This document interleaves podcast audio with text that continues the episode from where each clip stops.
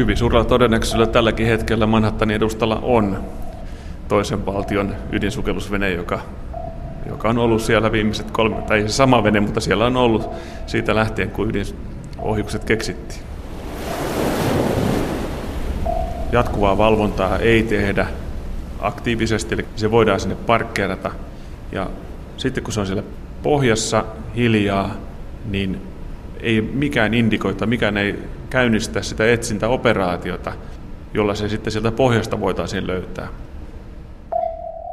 New Yorkin edustalla istuu siis todennäköisesti juuri nytkin suuri vieraanvallan sukellusvene, jonka toista kymmentä ydinkärkeä ovat ilmassa ja maalissa hyvin nopeasti tarpeen vaatiessa.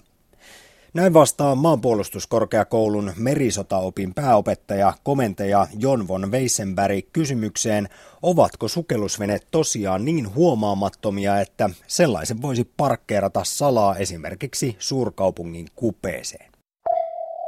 Mutta miten tämä voi olla mahdollista? Miten tällainen puolentoista jalkapallokentän pituinen metallijärkäle voi pysyä piilossa kaikkea järkeä ja nykypäivän teknologiaa vastaan? Sukellusveneitä etsitään lähtökohtaisesti kahdella tavalla, aktiivisesti tai passiivisesti. Jos aloitetaan passiivisesta etsinnästä, tarkoittaa sitä, että kuunnellaan sen sukellusveneen ääniä. Sukellusvene tuottaa aina jonkun verran ääniä, mutta pyritään kehittämään yhä hiljaisempia sukellusveneitä. Jos ei mitään ääntä lähetä, niin se on mahdoton kuuntelemalla sitten havaita. Toinen tapa on tämä aktiivinen etsintä, eli siinä lähetetään ääntä, veteen äänipulsseja, ja kun se kohtaa, tämä äänipulssi kohtaa tämän sukellusveneen, niin siitä kaikuu jonkun verran takaisin ääntä. Ja se kaiku paljastaa sen sukellusveneen. Ja tämän Tähän voidaan sitten vastata sillä, että pinnoitetaan se sukellusvene semmoisella materiaalilla, että se ei kaiju, se ei heijasta takaisin ääntä. Tämä on sitä kuuluisaa häiveteknologiaa. Tätä, tämä on häiveteknologia, vaikka toki häiveteknologialla helposti mietitään vain tutka-aaltoja, jolloin fysikaalinen maailma on hiukan erilainen, kun se, se heijastuu toiseen suuntaan. Sukellusveneessä nimenomaan puhutaan absortiosta, jolloin se ääni vaimenee siihen niin kuin mikä tahansa äänen vaimen. Niin... Kuinka todenmukainen on sitten ihan tämä elokuvista tuttu skenaario, jossa piileskelevän sukellusveneen miehistö ei saa suurin edes yskiä, tai muuten he tulevat havaituksi. Siellä pitää olla ihan täysin hiiren hiljaa, kun sukellusveneen jahdissa ollaan, piileskellään pohjassa vaikka sitten. Kyllä se pitää ihan, ihan paikkaansa. Toki aika äärimmille viety, puhutaan yskimisestä, se nyt ei pitkään kuulu, mutta, mutta, mutta esimerkiksi vessan vetäminen on semmoinen ääni, joka kuuluu ja se erottuu sitä äänimaailmasta. Ihmiset ja laitteet, jotka on erikoistunut kuuntelemaan vesiääniolosuhteita, tuntee kaiken sen maailman, mikä siellä on, ja kaikki poikkeavat äänet, astioiden kilistely, tämmöiset korkeat taajuudet, niin ne havaitaan.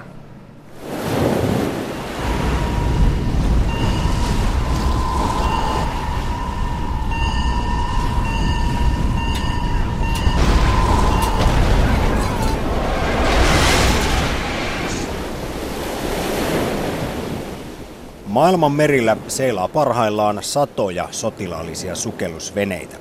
Eivätkä valtiot hankin niitä suinkaan vain pullistellakseen. Sukellusveneet tuovat suurta etua ja ulottuvuuksia sodan käyntiin, mitä ei muulla kalustolla voi saada aikaiseksi.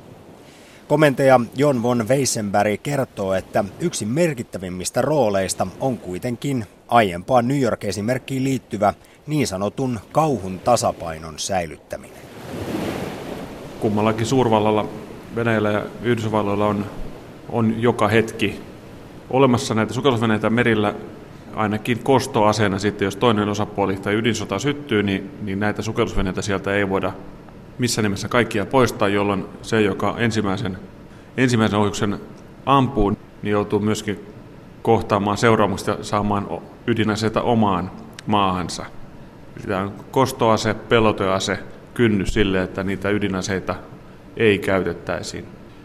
Onko siis tällainen ballistisia ohjuksia ampuva valtava ydinkäyttöinen sukellusvene siinä mielessä paras pelote, että sitä on vaikein tuhota? Niitä on käytännössä mahdoton sieltä kaikkia poistaa ja tällä pelotteella saavutetaan just se, se vaikutus, että, että aina pitää ottaa huomioon. Jos lähtee ydinasetta käyttämään, niin, niin tämä asetta sitä ei voi poistaa. Sen takia Venäjäkin satsaa niin paljon, suurimman osan puolustusbudjetistaan kehityksestä, kehitysrahasta menee näiden uusien suorituskykyjen rakentamiseen. Nämä suurvaltojen 150-170 metriset tuomiopäivän aseet ovat siis vedenalaisista toimijoista suurimpia. Mutta muitakin löytyy. Sukellusveneet voidaan jakaa kolmeen pääryhmään, joista kullakin on oma tehtävänsä ja erilaiset kyvyt. Valttikorttina kaikilla silti piilossa pysyminen ja toisaalta toisten yhtä vaikeasti havaittavien sukellusveneiden löytäminen. Ensimmäinen ja suurin on nämä ydinkäyttöiset ja ballistisiin mannerten välisten ohjuksiin, ohjusten ampumiseen tarkoitetut veneet. Sitten tulee näiden ohjussukellusveneiden torjumiseen erikoistuneet sukellusveneet. Amerikaksi Hunter Killer, joiden tarkoitus on ainoastaan metsästää näitä suuria ydinohjuksilla varustettuja sukellusveneitä. Ja kolmas luokka on sitten pienet rannikkosukellusveneet, jotka, jotka on tarkoitettu matalempiin vesiin ja on se erinomainen etu, että niitä, niitä ei nähdä. Ne lähtee käytännössä satamistaan havaitsematta ja ne voi liikkua tai siirtyä hiljaa sinne, missä sitä tehtävää tullaan tekemään ja niiden paljastaminen sieltä on äärettömän vaikeaa ja kallista. Ne on erikoistuneet tiedustelutiedon keräämiseen, meriliikenteen häirintään ja ne voi toimittaa sinne kohdealueelle, siis myöskin asejärjestelmiä, lähinnä miinat on, on, on merkittävässä osassa ja perinteinen kauppasota tai laivojen upottaminen torpeidoinkin on sellainen, mitä aina pitää ottaa huomioon, jos toisella osapuolella on näitä asejärjestelmiä käytössä. Jos maa, jolla ei ole sukellusveneitä, taistelee maata vastaan, jolla on sukellusveneet, niin ollaan aina altavastaajina. Meitä suomalaisia tietysti eniten kiinnostaa juuri se, että kuinka paljon tässä meidän edustalla sukellusveneitä liikkuu. Virallisesti Itämerellä seilaa ainakin Venäjältä, Ruotsilta ja Saksalta. Minkälaisia nämä ovat?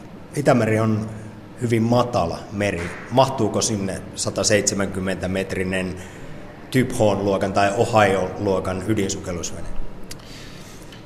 Itämerille ei, ei mahdu sen kokoisia aluksia. Teoriassa tokihan se voisi tänne ajaa, mutta, mutta sen tyypilliset operaatiosyvyydet ovat syvemmällä kuin 300 metriä, ja josta se nousee sitten ampumaan ohjukset vähän lähemmäs pintaa, kun taas Itämeren syvimmät kohdat on juurikin sillä, sillä tasolla. Sen takia Itämeressä, Itämeren olosuhteisiin on kehittynyt, voisi sanoa ihan oma, oma rotunsa, eli nämä rannikkosukellusveneet, jotka on, on niitä noin, noin 50-70 metriä pitkiä aluksia ja erikoistuneet näihin ehkä enemmänkin tiedustelutehtäviin.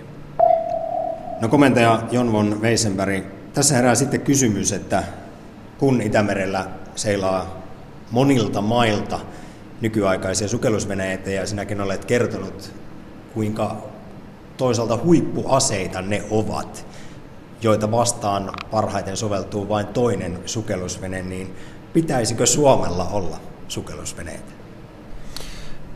Ehdottomasti pitäisi olla sukellusvene aina tilanteen ja uhkaan nähden, niin koitetaan tietysti sovittaa meidän vähäiset resurssit oikealla tavalla ja, ja nyt on nähty, että sukellusveneen muodostama uhka ei ole sellainen, että sillä voitaisiin yksittäisellä sukellusveneen Suomeen hyökätä tai Suomea vallata, joten ei ole katsottu, että sukellusvene aiheuttaa sen tasoista uhkaa Suomelle, että sitä siihen kannattaisi satsata vastaavaa rahamäärää, minkä se maksaa. Olisiko se melkein koko Suomen vuotuinen puolustusbudjetti, kun tänne yksi sukellusvene Itämerelle hoidettaisiin? Se ei ole Suomen puolustusvoimien budjetti, mutta se on Suomen merivoimien budjetti. Eli käytännössä kun laskettiin sitä asiaa, niin meillä ei olisi mitään muuta kuin se yksi tai kaksi sukellusvenettä.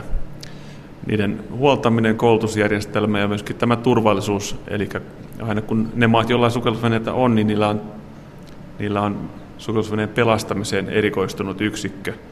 Ja tämä kokonaisuus on, on mahdottoman kallis.